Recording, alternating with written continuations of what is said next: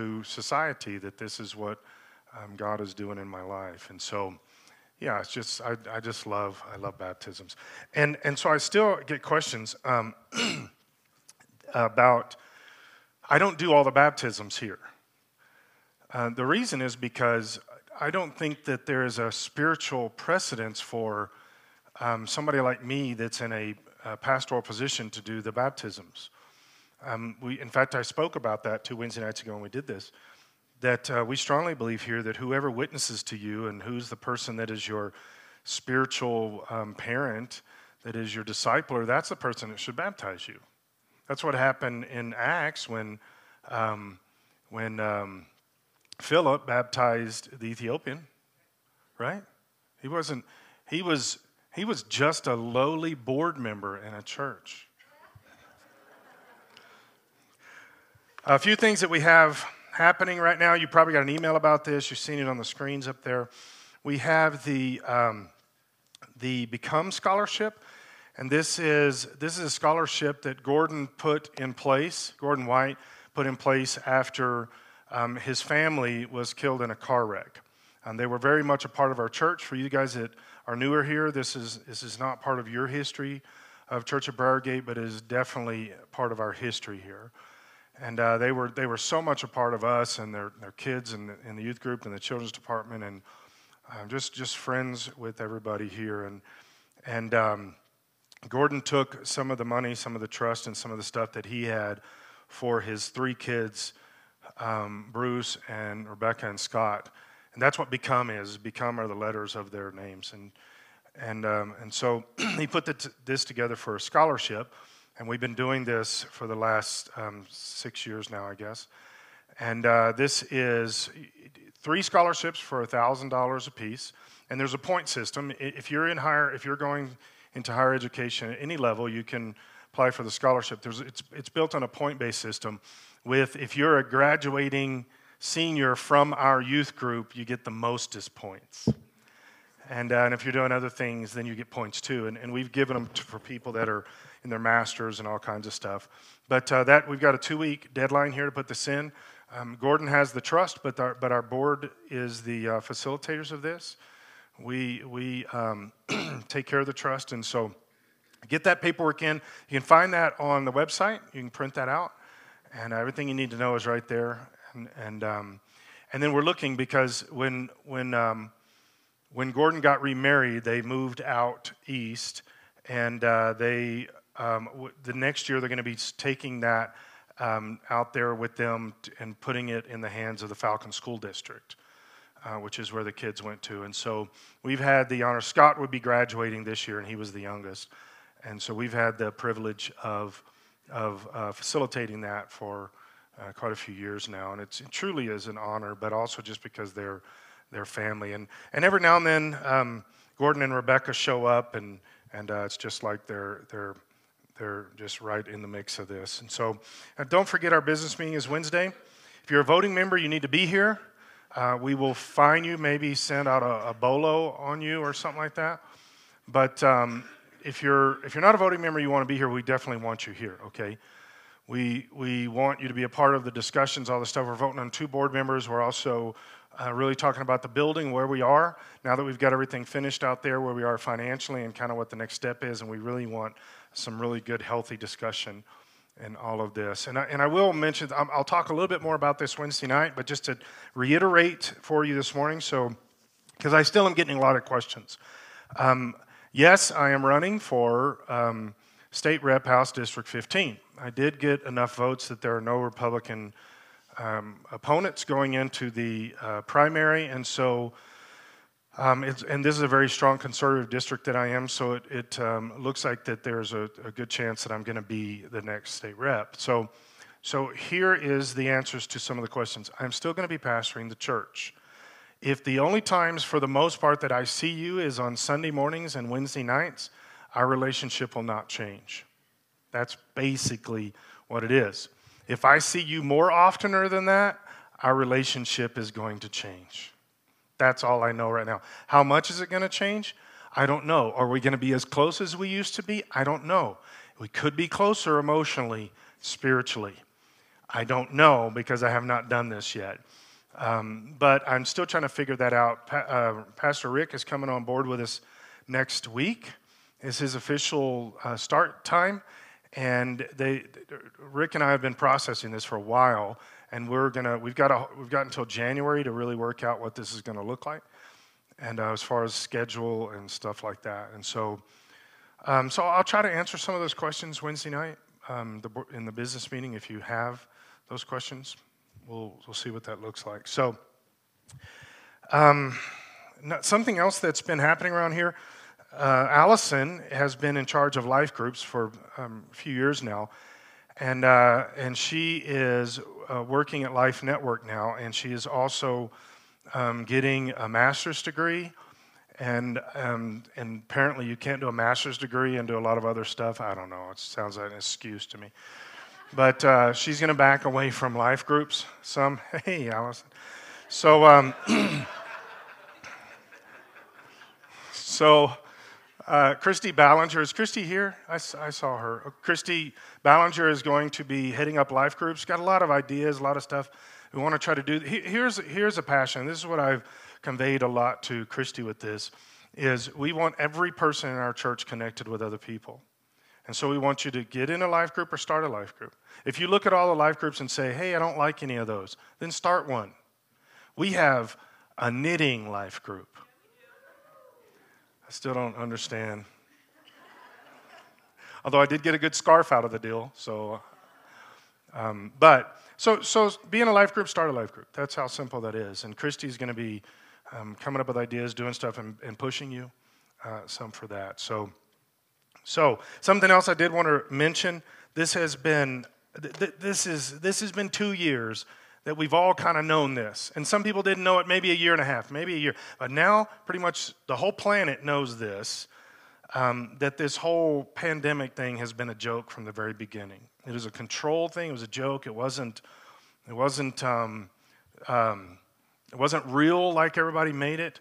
Well, now, even this week, and over the last three or four months, we've been seeing a lot of states that they're caught changing numbers, health numbers, vaccine numbers, and everything. Remember, I told you guys from the very beginning of this, the, the place where my mother died, just a few months after COVID started, the place where my mother died, they tried to say she died of COVID, and she died of renal failure. And I called them on it, and they changed the death certificate back. It was already, it already said COVID on it.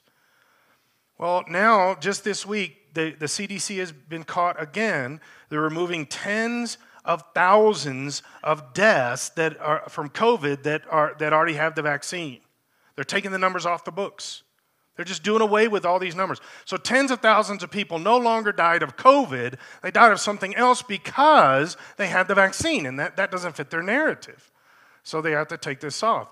This is, this is bizarre. I know, that, I know that I pick on some of this stuff sometimes, but guys, I, I don't know how, it does not reconcile in my mind sometimes. I think because I still have this naivete about, about America and about decency and about honesty and integrity. I just, it still catches me off guard sometimes how broken and how corrupt our government is.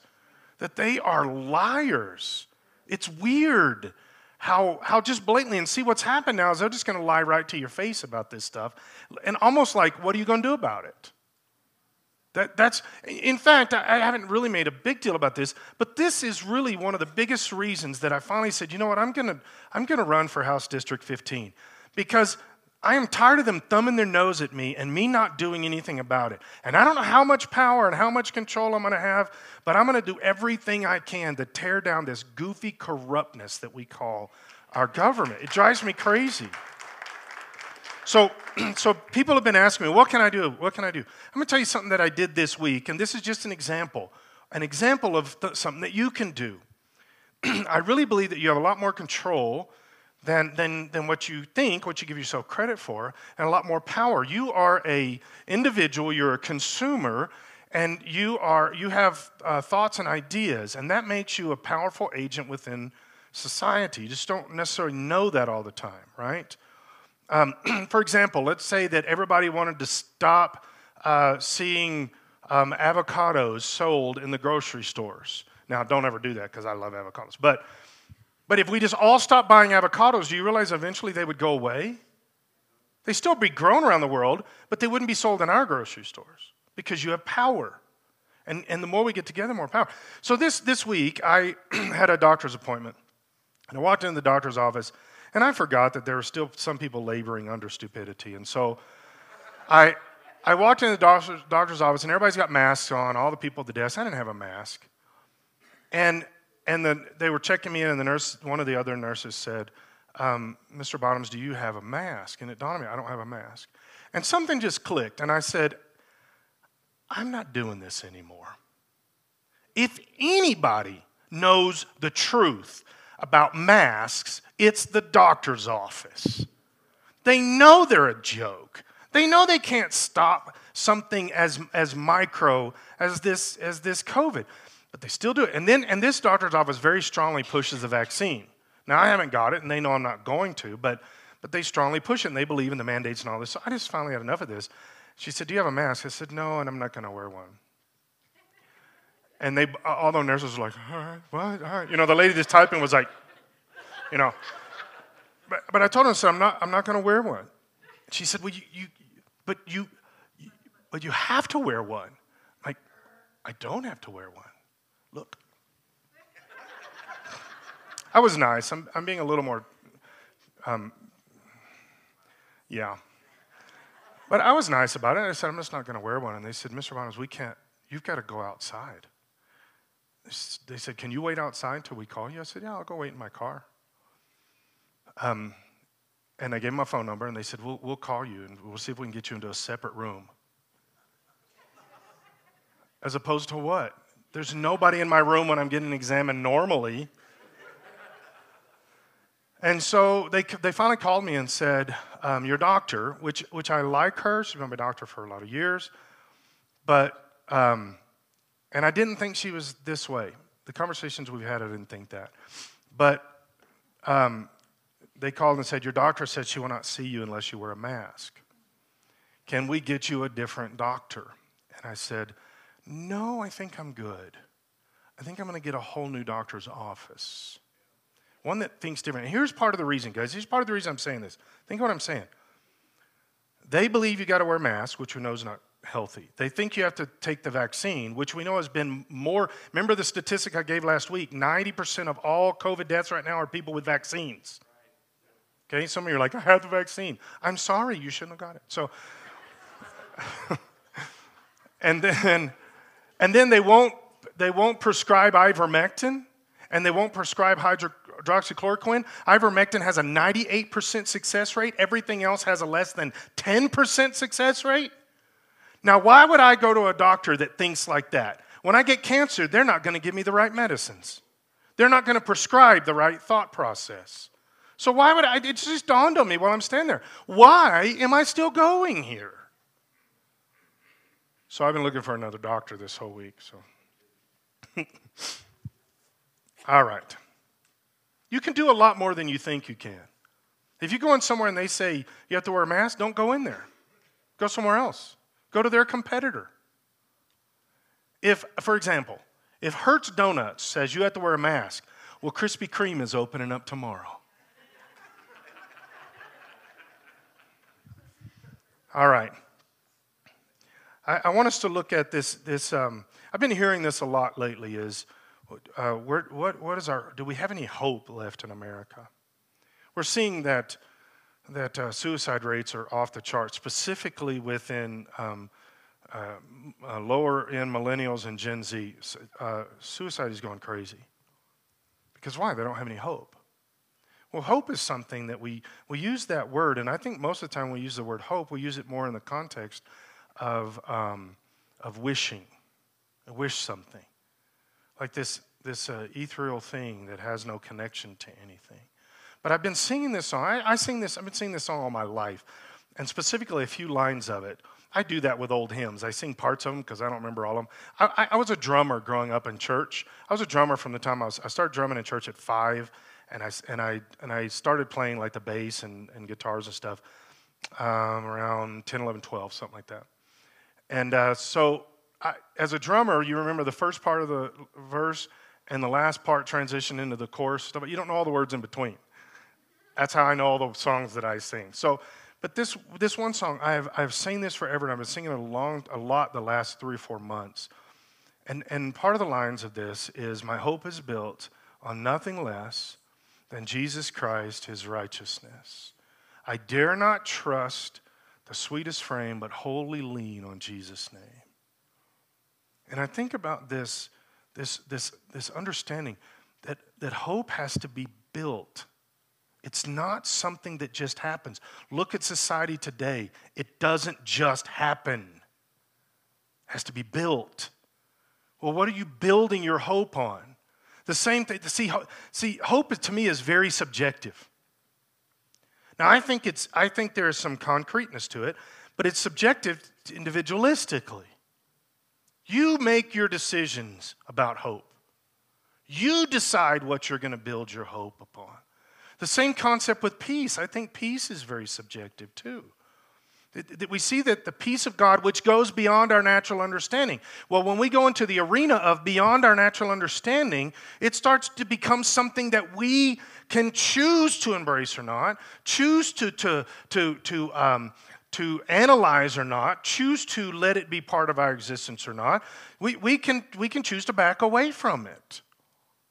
It's the, it's the same concept with purpose. Purpose is very subjective. What, what, what am I here for? What is my purpose? Why am I on this planet? Why am I breathing air?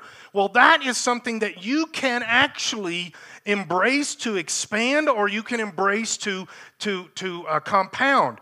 You, the, the idea of your purpose, if we could just get a tiny little glimpse, I think, I really believe this, if you could just get a tiny little glimpse of some of the things that God wants you to do, First, Habakkuk 1.5. Now, the context of Habakkuk 1.5 is negative. I'm going to use it positive because I'm standing here. So, Habakkuk 1.5 says that God is not going to tell you what he is going to do ahead of time because he, you wouldn't believe it.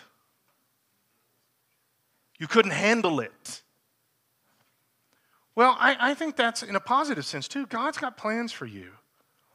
God can expand your horizons beyond what you ever thought possible. But you got to let it be in God for that to happen. You got to be pursuing God. You got to be pursuing His plan, His will, His heartbeat, not just the things about Him. Like, like here's here's the uniqueness of what I found about the Word of God. The Word of God is about God, but it's also God, and you decide how you read it. You decide whether it's information about Christianity or this is your heartbeat. You decide whether it's information about God or his story or whatever the case is, or you decide whether it is your heartbeat. The Word of God is living and active, but you decide whether it lives in you. You can't just read it, you can't just be words on a page. Now, I still believe in the transcendence of the Word of God. So, even if you just read it, it's amazing what God can do there. He can even cut through, right, when you don't want Him to. But, but all of this stuff is kind of subjective. So the, so the question I would have is uh, if you were going to say to yourself, what, what is my hope in right now? I hope. Because, see, that, that, that concept is kind of temporary. We can do that per issues in our life rather than a, a transcendent foundation, rather this uh, over, overreaching thing where hope is my, my, my existence, my life is the hope of Jesus Christ. We have, we have a theology in our fellowship and in many different denominations that's called the blessed hope. And it's this confidence that we have, this knowledge that Jesus Christ is coming back to get us. And it's not just a wish, it's built upon something. It's not temporary, it's transcendent. Well, what we do sometimes with hope is we turn it more into a wish and we make it temporal for this issue or for this issue. But if you ask yourself right now, what do I really hope? Where's my hope? What do I hope for? What do I hope in? I mean, you you think that in your own head. What? Ask yourself that question. And I don't mean like um, like uh, Miss America type of hope. You know, I just I hope there's world peace. I, that's not what I mean. You know, well, you, you chose the right profession to get that done. But but I mean, really, in, in your in your in your depth of your soul, what am I hoping for? Is it temporary? Some, some of you are hoping that your children will come to know Jesus. Well, that's not just a wish, that's built in something. It's built in the reality of Jesus first, but it's also built in the knowledge that the Holy Spirit is pursuing your kids more than you're pursuing your kids. That the Holy Spirit loves them more than you love them. That the Holy Spirit wants to save them more than you want to save them.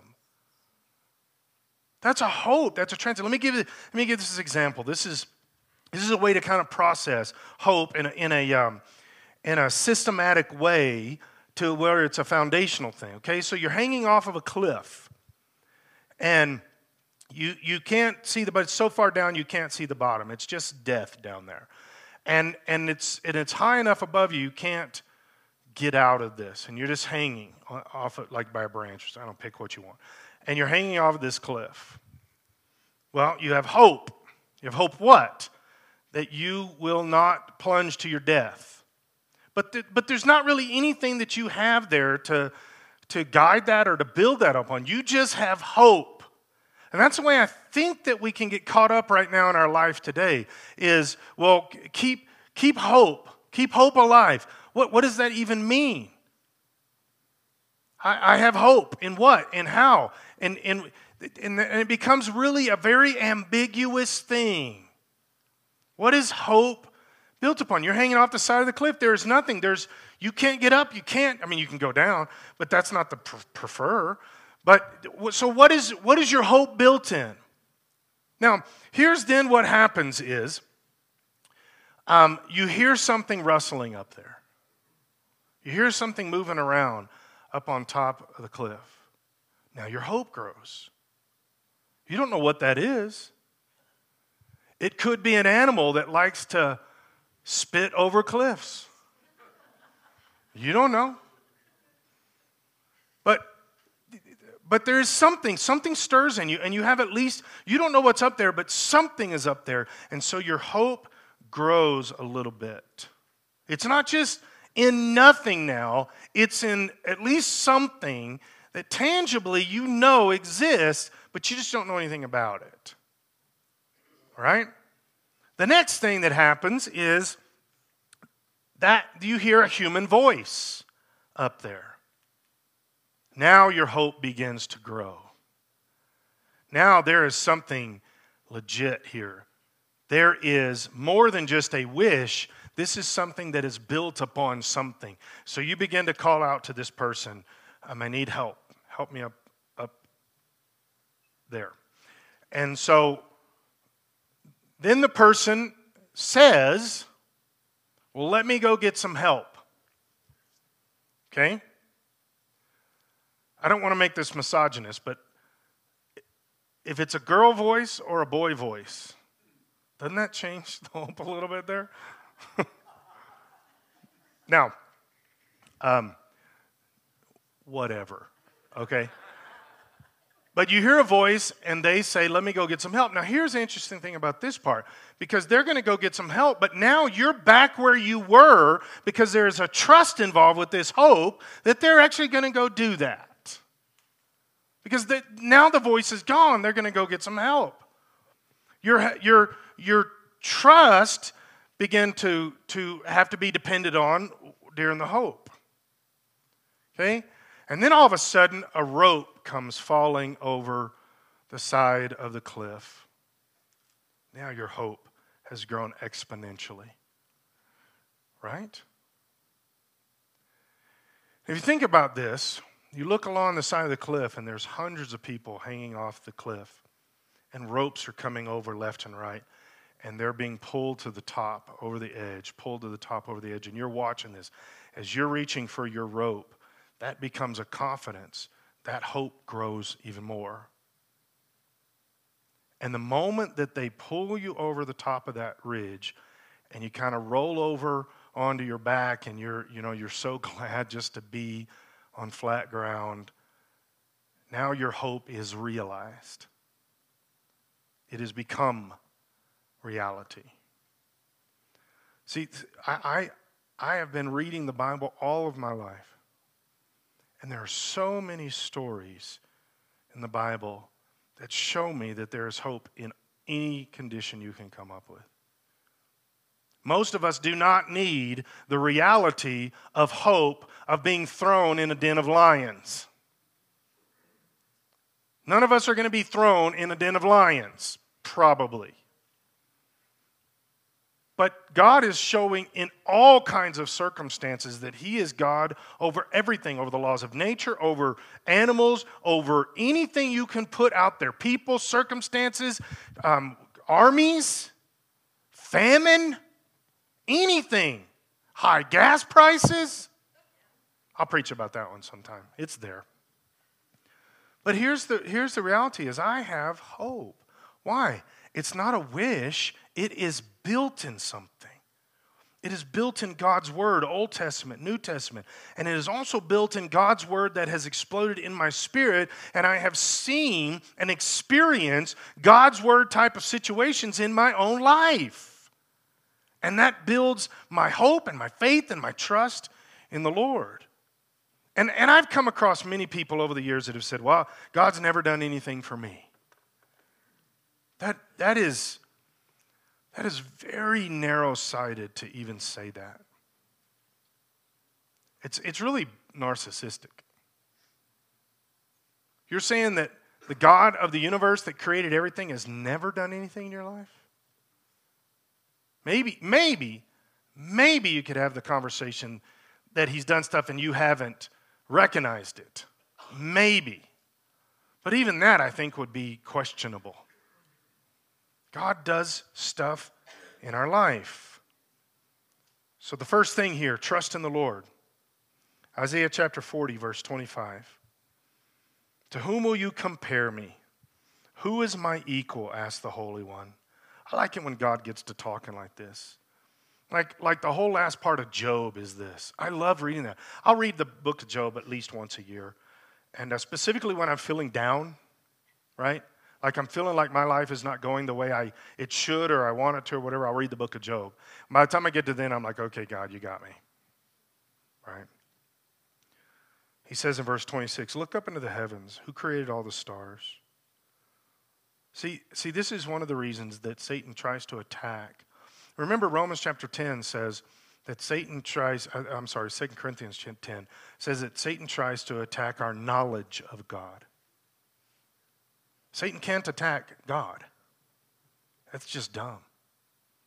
But he can attack the way you think about God, the way you perceive God, your truth that has been built upon God's word. He will attack that. He will attack the, the, the transcendence of God in your life, in your mind. He can't actually attack God and what God is doing in your life. All he can do is attack the way you think about God. This is why Satan attacks through people and, and comes up with um, evolution. Because Satan wants you to have, when you look up into the stars at night, Satan wants you to have a different answer than God did that. He wants you to have any other answer that, you, that he can provide for you except God did that. Because even this, I, know I say this every now and then, but you guys know when we finish the, the building, that these windows behind me are going to be bigger and wider, taller and wider. Why? Because that's God's creation right there. You can't you can't get that. you can't make that. And we've allowed Satan and society and, and, and fake science to tell us that those mountains came from something besides the hand of God. Because why? When I look at the mountains, I see God. And it causes me to worship Him and to just be amazed and overwhelmed. I've been living in Colorado since 1996.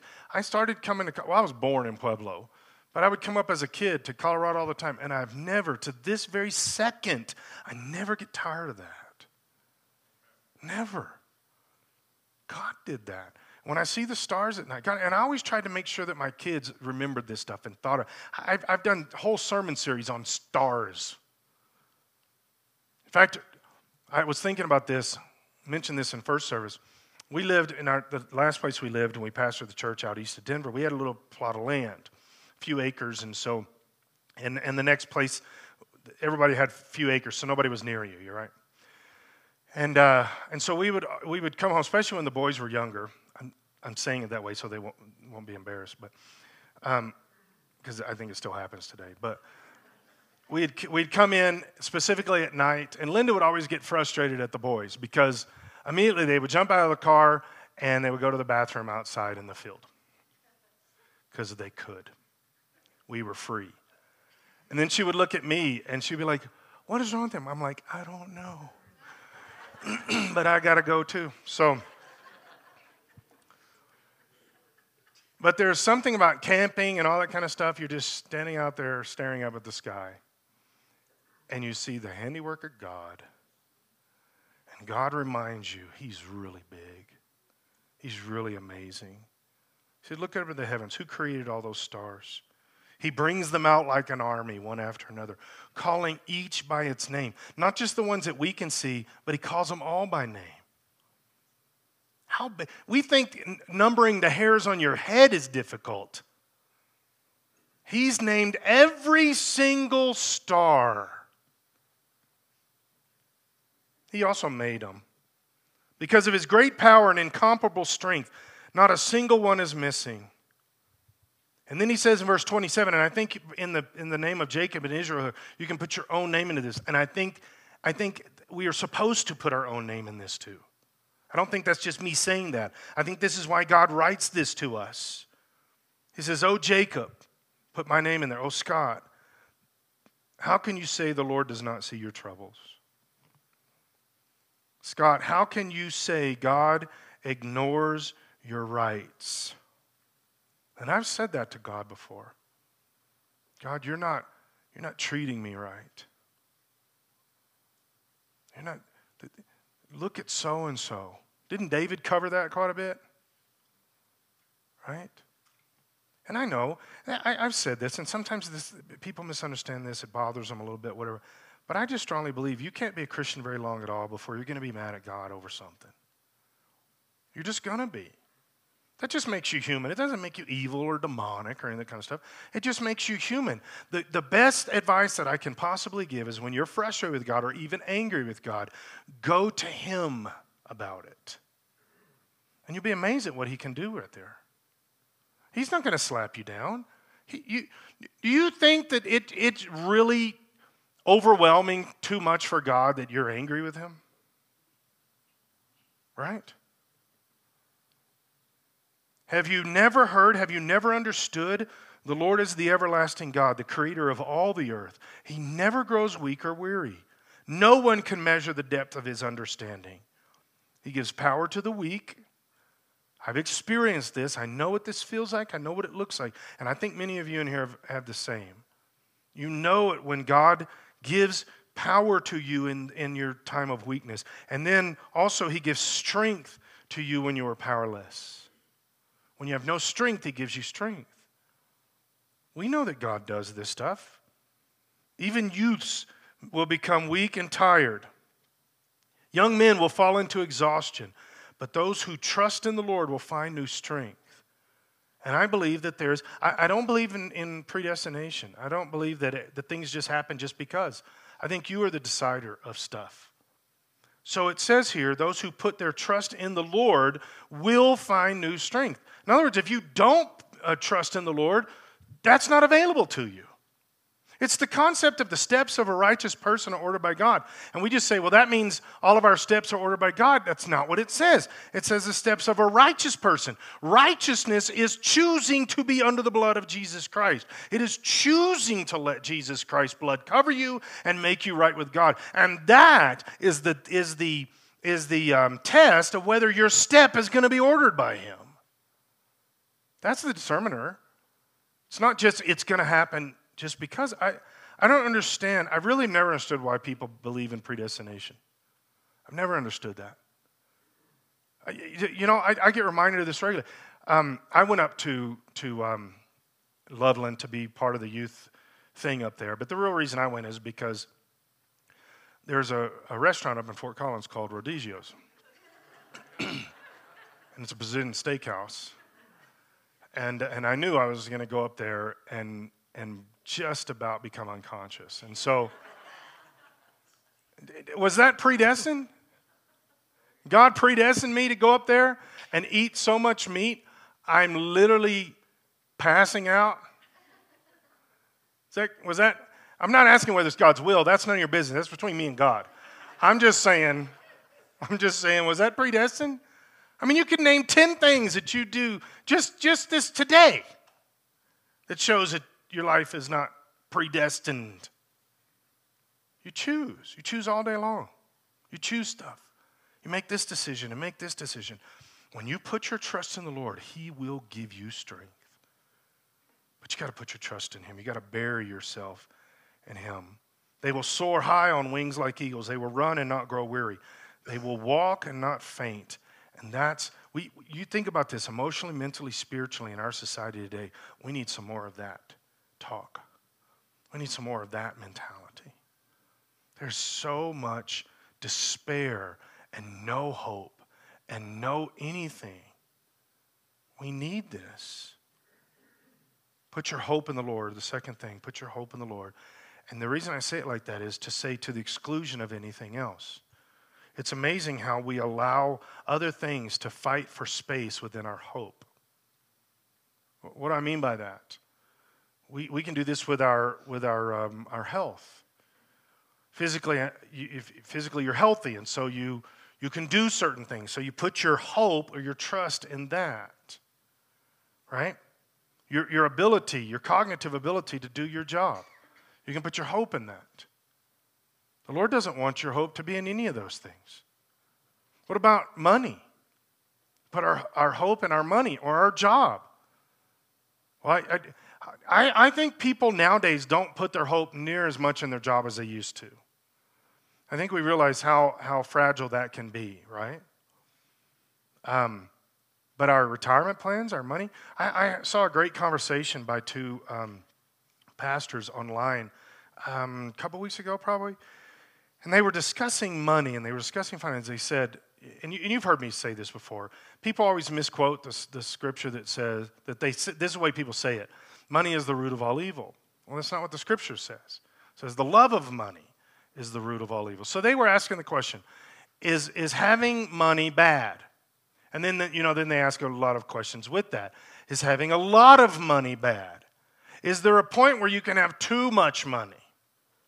And all the, now society pushes this stuff in, in very weird ways. Cultures push this stuff, right? And, and the conclusion that they came up with, which I agree with, money is not bad, and having money is not bad, and having lots and lots of money is not bad. I've never had lots and lots of money. I'm open to it if God wants to do that. But, but that's not bad. But then they ask a great question, and, and this is the one that'll, that'll get us. What about desiring that money? Wanting money. To, now, I'm not saying so I can pay my bills and you know have a car or whatever. I'm saying it becomes a desire in your heart. This is why. This is what I do. I make money. Give me more. They asked Howard Hughes one time, um, "How much money is enough? Do you need more money?" And then, how much more money do you need? And he said, "At least one more dollar." Well, somewhere somewhere that takes over your spirit. And I think Howard Hughes is a great example of it didn't end well for him. Right? Having money, bad? No. But in your heart, wanting that? See, the love of money is where evil begins to grow. That's the root. It's where evil begins to grow, is when we desire it. Is that where your hope is? Is your hope in your job? Is your hope in your in your 401k? Your 401b? Is that is that where it is? I mean, you you got to ask yourself, where you put your hope? Where is your hope? Is your hope in in your family? It's good to have hope in your family, but that can't be the foundation of your hope. Your relationships. My hope is built on what? Only Jesus. My hope is built on Jesus. Everything else flows out of that. What I do, my purpose, the, the, the things that God wants me to accomplish, all that flows out of what? My relationship, my foundation is Jesus Christ. All my hope is on Him. My hope for rescue, redemption, life, it's on Him. My, my hope to be kept alive is on Him. That's, that's where our hope is built. Romans 8, verse 18. Yet what we suffer now is nothing compared to the glory he will reveal to us later. Aren't you looking for that? Somebody said that to me Wednesday night. I said, Man, if Jesus would just come, it would fix all this. It actually doesn't fix it all, it changes it all. And there's a, there's a part of me that I'm just ready for Jesus to come. But there's also a part, guys, we have to be sobered by this. There's also a part that says, yeah, but I know people that are going to go to hell if Jesus comes today. So even though we say, like John, even so, Lord, come quickly, shouldn't there be something that says, but at least wait until I witness to them? Right? I mean, you know what I'm saying. I want Jesus to come back. I so want him. I want Jesus to come back before my grandkids get old enough to have to deal with some of the, the, the perversion that is school. I just, I, am going to show you guys a, a movie. Uh, we already have a date. I think we look, we're looking at a date right now. Um, I can't remember what it is. I'll let you know. It's, it's like late April. Where we're going to show a movie called Whose Children Are They? Powerful. I, I got to be a part of a, a showing of this um, the lady that made it's running for the Senate, and she she invited a bunch of people, and and um, I feel like I'm saying that like she invited me personally. She didn't, um, but I went and saw the movie. Ah, mind-numbingly disgusting what is going on in schools across our nation. And I've been doing some investigation because I'm a powerful, influential person in politics now, and so I've been doing some some uh, investigation, talking to some school board members and some things like that. And this stuff is happening right here in our schools, right here in Colorado. And um, in some of the, what's considered some of the most conservative schools, like 49, D49 is considered very, very conservative. There is a bunch of craziness that's going on, pushing transgender, pushing LGBT. Um, District 20 is one of the most liberal schools in all of uh, Colorado Springs. And it, it's crazy the stuff that they're teaching, the textbooks and stuff like that. Um, I'm going to I'm gonna show you that movie. In fact, we got to be careful because I can't, we can't let the kids come in and see a lot of this movie. It's a documentary, it's not a movie. Because it's, it's not age appropriate for children because it's about what they're teaching them in school. I'm not making that up. This, this is some X rated stuff that's, that's in this documentary that's being taught to kids. So we can't let the kids watch it. Okay. We are, all of creation is waiting eagerly for the future day when God will reveal who his children really are. When God says, These are, these are my, my kids, my followers. Against its will, all of creation was subjected to God's curse. But, will eagerly, but with eager hope, the creation looks forward to the day when it will join God's children in glorious freedom from death and decay. I, have done a whole series about this. I'm not going to talk a lot about it now but that it's not just that God is redeeming humanity, He's redeeming everything. That little sentence that says that even the rocks will cry out if I don't worship God, that's a very deep spiritual sentence. That's a deep theological sentence. That all of creation is waiting to put it back like it was. That all of creation, that animals won't be eating each other anymore. Now, yes, the rabbits are a lot more uh, serious about this than, say, the lions, but, but this is a big thing. Creation is groaning because it's broken not just us as humans. Everything is broken. And all of creation. For we know that all of creation has been groaning as in the pains of childbirth right up till this present time. And we believers also groan, even though we have the Holy Spirit within us as a foretaste of future glory. For we long for our bodies to be released from sin and suffering. I, I had, I don't, you guys know I don't say this. You've never heard me say this. I, I believe God gave me a vision the other day, yesterday. I was driving, I was coming from Loveland, driving back, and I was driving through Denver, and I was praying over um, the Capitol, and I was praying over this abortion stuff, and and um, And, and for probably 40 or 45 minutes, God showed me something. And I'm going to tell you about it in a few weeks. I got to really get it right in my head how I did. But, but God was showing me about abortion and some of the stuff with that. And it was so difficult, I almost had to pull over. I was getting sick to my stomach. My head was hurting. I, I, I'm, my, I, breaking my heart was not even the right term for it. And, and you've never heard me say God gave me a vision, okay? That's only happened a couple times in my whole life. I guess I'm the old man category because I do get dreams quite a bit. But I, God showed me something that just it broke me for babies. And I'm, I'll go into it in the future. The Holy Spirit, he, He's showing us that someday we're going to be released from this sin and suffering. Little children are going to be released from the sin and suffering that they're dealing with right now.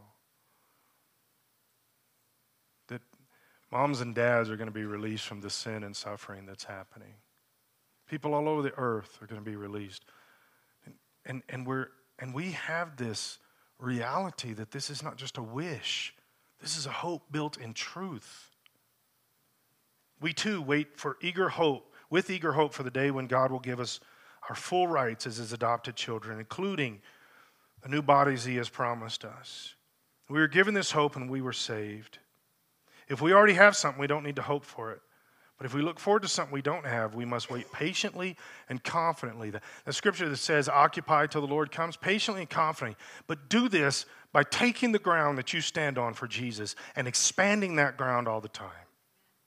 Be the light. Stand for this. And the Holy Spirit helps us in our weakness. For example, we don't know what God wants us to pray for, but the Holy Spirit prays for us with groanings that cannot be expressed in words. He's saying the Holy Spirit, it's not saying the Holy Spirit prays in groanings, it says the Holy Spirit prays through us in groanings. In other words, the Holy Spirit he knows what he wants to say, but by the time it gets into our limited existence, and I'm talking about praying in the Spirit, praying in tongues, the, the, by the time it gets into our physical bodies, we can't verbalize how big what the Holy Spirit is praying about. And the best we can do is with groanings. That's what it says. It's the best we can come up with. Praying in tongues, praying in the Spirit. The Holy Spirit will pray for you in ways that you have no idea. And here's something I found over the years, which, is, which was revelatory for me when I figured this out was the Holy Spirit is praying for me about things in my spirit, in my life, walls that I've built up, rebellions, all kinds of stuff. He's praying for me in ways that I would never pray for myself. I'm struggling even dealing with the fact that I have these issues. And the Holy Spirit not only knows them, but He's not worried about it. He'll call them out through my own prayers in the Spirit. What, what better gift could you have? Now, now, your natural instinct is, well, maybe I don't want the Holy Spirit to go there. You really do. You just don't think you do. Right? He, he wants to change you, and you really, you should desire to let the Holy Spirit change you. Holy Spirit wants to pray through you. That's what he's talking about. It Doesn't mean the Holy Spirit's groaning. That doesn't make sense. And he says, The Father who knows all hearts knows what the Spirit is saying. Because the Spirit's not groaning, you are. For the Spirit pleads for us believers in harmony with God's own will, even if it goes against what we want. And we know that God causes everything to work together for the good of those who love God and are called according to his purpose for them. Now here's the thing is I hear that scripture quoted all the time and it's never in the context of everything I just read. Usually people quote that because they're saying, oh, things just all work together. Usually the way people quote it is, all things work together for the good. That is not what the scripture says, and that is not even the context. But when we do something, we want to be placated, so we say, well, that's, you know, God just is, He's just making everything work out. Look at what he just said there. The Holy Spirit is praying so deeply about you for God's will in your life that it comes out as groans for you. And then he says, and now that is God working everything out for the good of those that serve him. He takes you into the very depths of, of, of uh, conviction and change and, and reformation in your spirit. Because why? He's causing it to go good for who He wants you to be. He's got a plan. It's His will to do things in you. Not just say, it's all going to work out, buddy. That's that. It's weird how we how quickly we can change stuff like that. And then it just propagates over time that that's the way people think that scripture's used. We know that God causes everything from all of this to work together for the good of those who love God and are called according to his purpose. So when you're loving God and doing what he says, then it's going to work out for your good. For God knew his people in advance, and he chose them to become like his son, so that his son would be the firstborn among many brothers and sisters. And having chosen them, he called them to come to him. And having called them, he gave them right standing with himself. And having given them right standing, he gave them his glory. And that's the progression of our life into eternity. We have that opportunity. We're going to take communion together. Before we do, I'd like you just to bow your head because we're going to. I always do this. I mention this. I always do this when I'm when I'm about to take communion. I always ask the Lord to forgive me. But I want us, I want us to to take an opportunity this morning and just say, Jesus, I need you to be God over my life. And so, so if that's you, I'm going to pray for us, and I'm going to have you pray with me in a little bit. In fact, in fact, let me just pray about this, Lord. We we commit this moment to you right now, Lord. I ask you to open our spirits. Open our minds, our hearts to you. Lord, that anybody in this room that doesn't know you as their Savior, Lord, let them, let them know that you love them right now. Dig into their heart and their spirit, that you are God above everything. And let, the, let, let them pull them towards you, Lord, that today would be the day that hope, that hope springs eternal from them. Lord, people in the room that may have been serving you, but it's not serving you now. Lord, that open their heart right now. Guys, keep your head bowed. Let me ask the question. Do you know that Jesus is Lord and Savior over your life?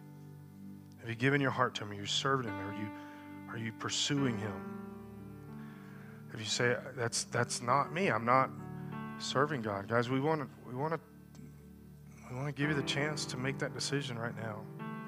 Say, I'm not serving God, but I need to be. I'd like you to raise your hand real quick. We're just all going to pray together.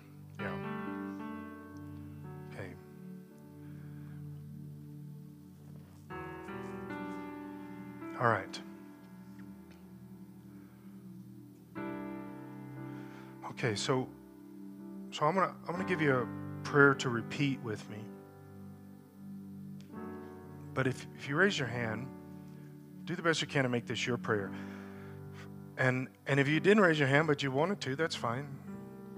The raising your hand is so I can pray for you later. It's, it's not because God needs to see it. But just to say, this is my prayer. I need Jesus to be in charge of me. So every one of us in the room, let's let's pray this together. Repeat this prayer with me. Lord God, I need you more than anything else. I ask you to forgive me and wash me clean of anything I've ever done that's not pleasing to you. And ask you to cover me with the blood of Jesus and make me right with you. In Jesus' name I pray. Amen. Lord, thank you for forgiveness and grace. Thank you for your blood, Jesus. Thank you for this amazing thing that we just call salvation. Lord, it's so much bigger. It's relationship, it's connection, it's protection, it's hope, it's covering. Lord, we thank you for this. That you're the King, Jesus. You're the King, Jesus.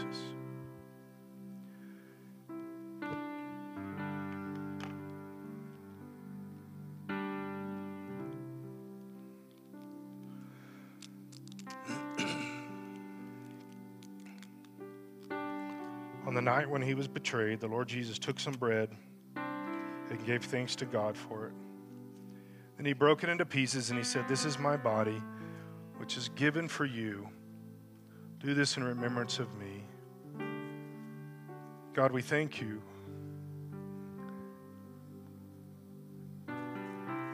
God, we thank you for Jesus, for, for coming to this earth and putting on this human flesh.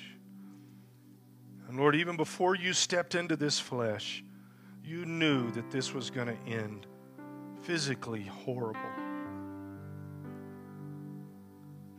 But it was our only hope spiritually. So, Jesus, we thank you.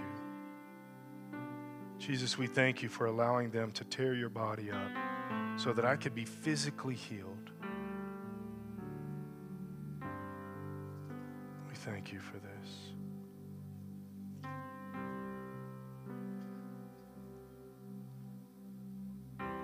You guys know I, I strongly believe in healing, divine physical healing. Believe in it. Isaiah 53 says that the, the cross is when that healing is provided. And I've, and I've seen theologians say, no, that wasn't talking about physical healing. Well, then explain to me why later, when Peter quotes it, he's talking about physical healing. It was definitely about physical healing in Isaiah 53. And later, when Peter quotes it, he says, By the stripes that Jesus took, you were healed. He says it past tense. So I think it's a very legitimate thing that when we're taking communion, we're doing this as a remembrance. See, there's always a, a trifold thing involved with communion. There's the past, we're remembering what happened. Jesus died on the cross. Going all the way back to Passover is the bigger picture of this. But Jesus died on the cross. But I'm remembering it because Jesus saves me now. It's today. And then he says, Do this to proclaim my death until I come back. It's, it's also prophetic. It's all, it's all three, all at the same time. I'm remembering that I can be saved now and I'll be saved for eternity. Right? So I think there's a legitimacy that says he died on the cross. I believe it's God's will to heal everybody. I know that throws some people off. They're like, but why doesn't everybody get healed? Those are not the same question. Why everybody doesn't get healed and is it God's will are two different questions. And I believe Scripture says that on the cross, He provided everything you need for physical healing. So, one of the things I do when I always take communion is I always pray, God, heal me. I'm doing this to remember that's what this whole thing's about. So, physically heal me. We do the same with the blood, and nobody blinks. You're going to cover me with your blood and save me. So, pray that. And I pray the same thing when it comes to the, to the bread. So, I pray, God, every one of us in here physically heal our bodies. Things we don't even know about, heal us. Things we do know about. Lord, you know some things I'm dealing with. God, heal me. Completely heal me. You took the stripes at the cross on your back, on your body, to heal me. And so, Lord, I'm praying for what you've already said you did for me. I pray this in the. Help us to remember what you did. Let's take the bread together. Thank you, Jesus. Thank you, Jesus. Lord, this isn't a story we've made up. We know this is truth. My hope is, is not built upon something I think maybe possibly happened. Jesus, you took the whips that they took to your body. You took those. We know that that happened. My hope is built on that. My hope is built on that. In Jesus' name.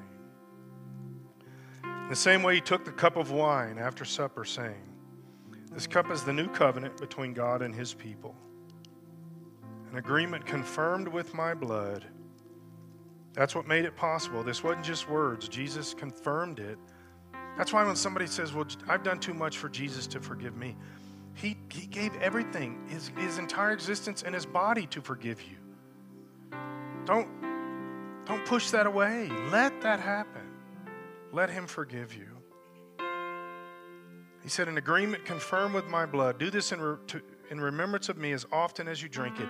For every time you eat this bread and drink this cup, you are announcing the Lord's death until he comes back. He died, you're announcing that he's coming back. Lord, we thank you for forgiveness in your blood. We thank you. Forgive every one of us in this room.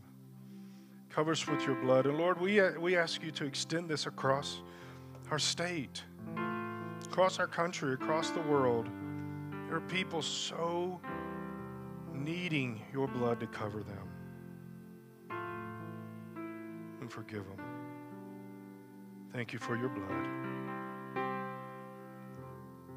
In the name of Jesus. Let's take the drink together.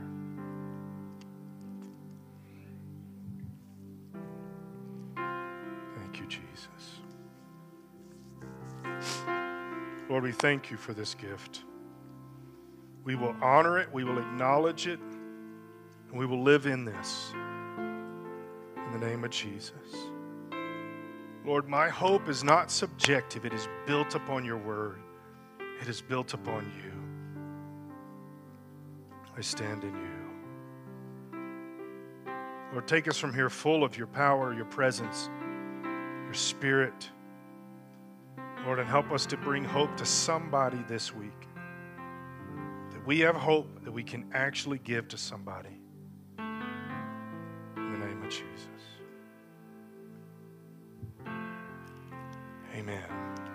Before noon tomorrow, God's going to give you the opportunity to share Him, to share hope with somebody. Take it, take the opportunity, and be amazed at what God does in you and what God does in them. So, we have business meeting Wednesday night. Hopefully, we'll see all of you there. Shake somebody's hand. Tell them how glad you are that they're here. And uh, we will see you Wednesday night. Have a great rest of your afternoon.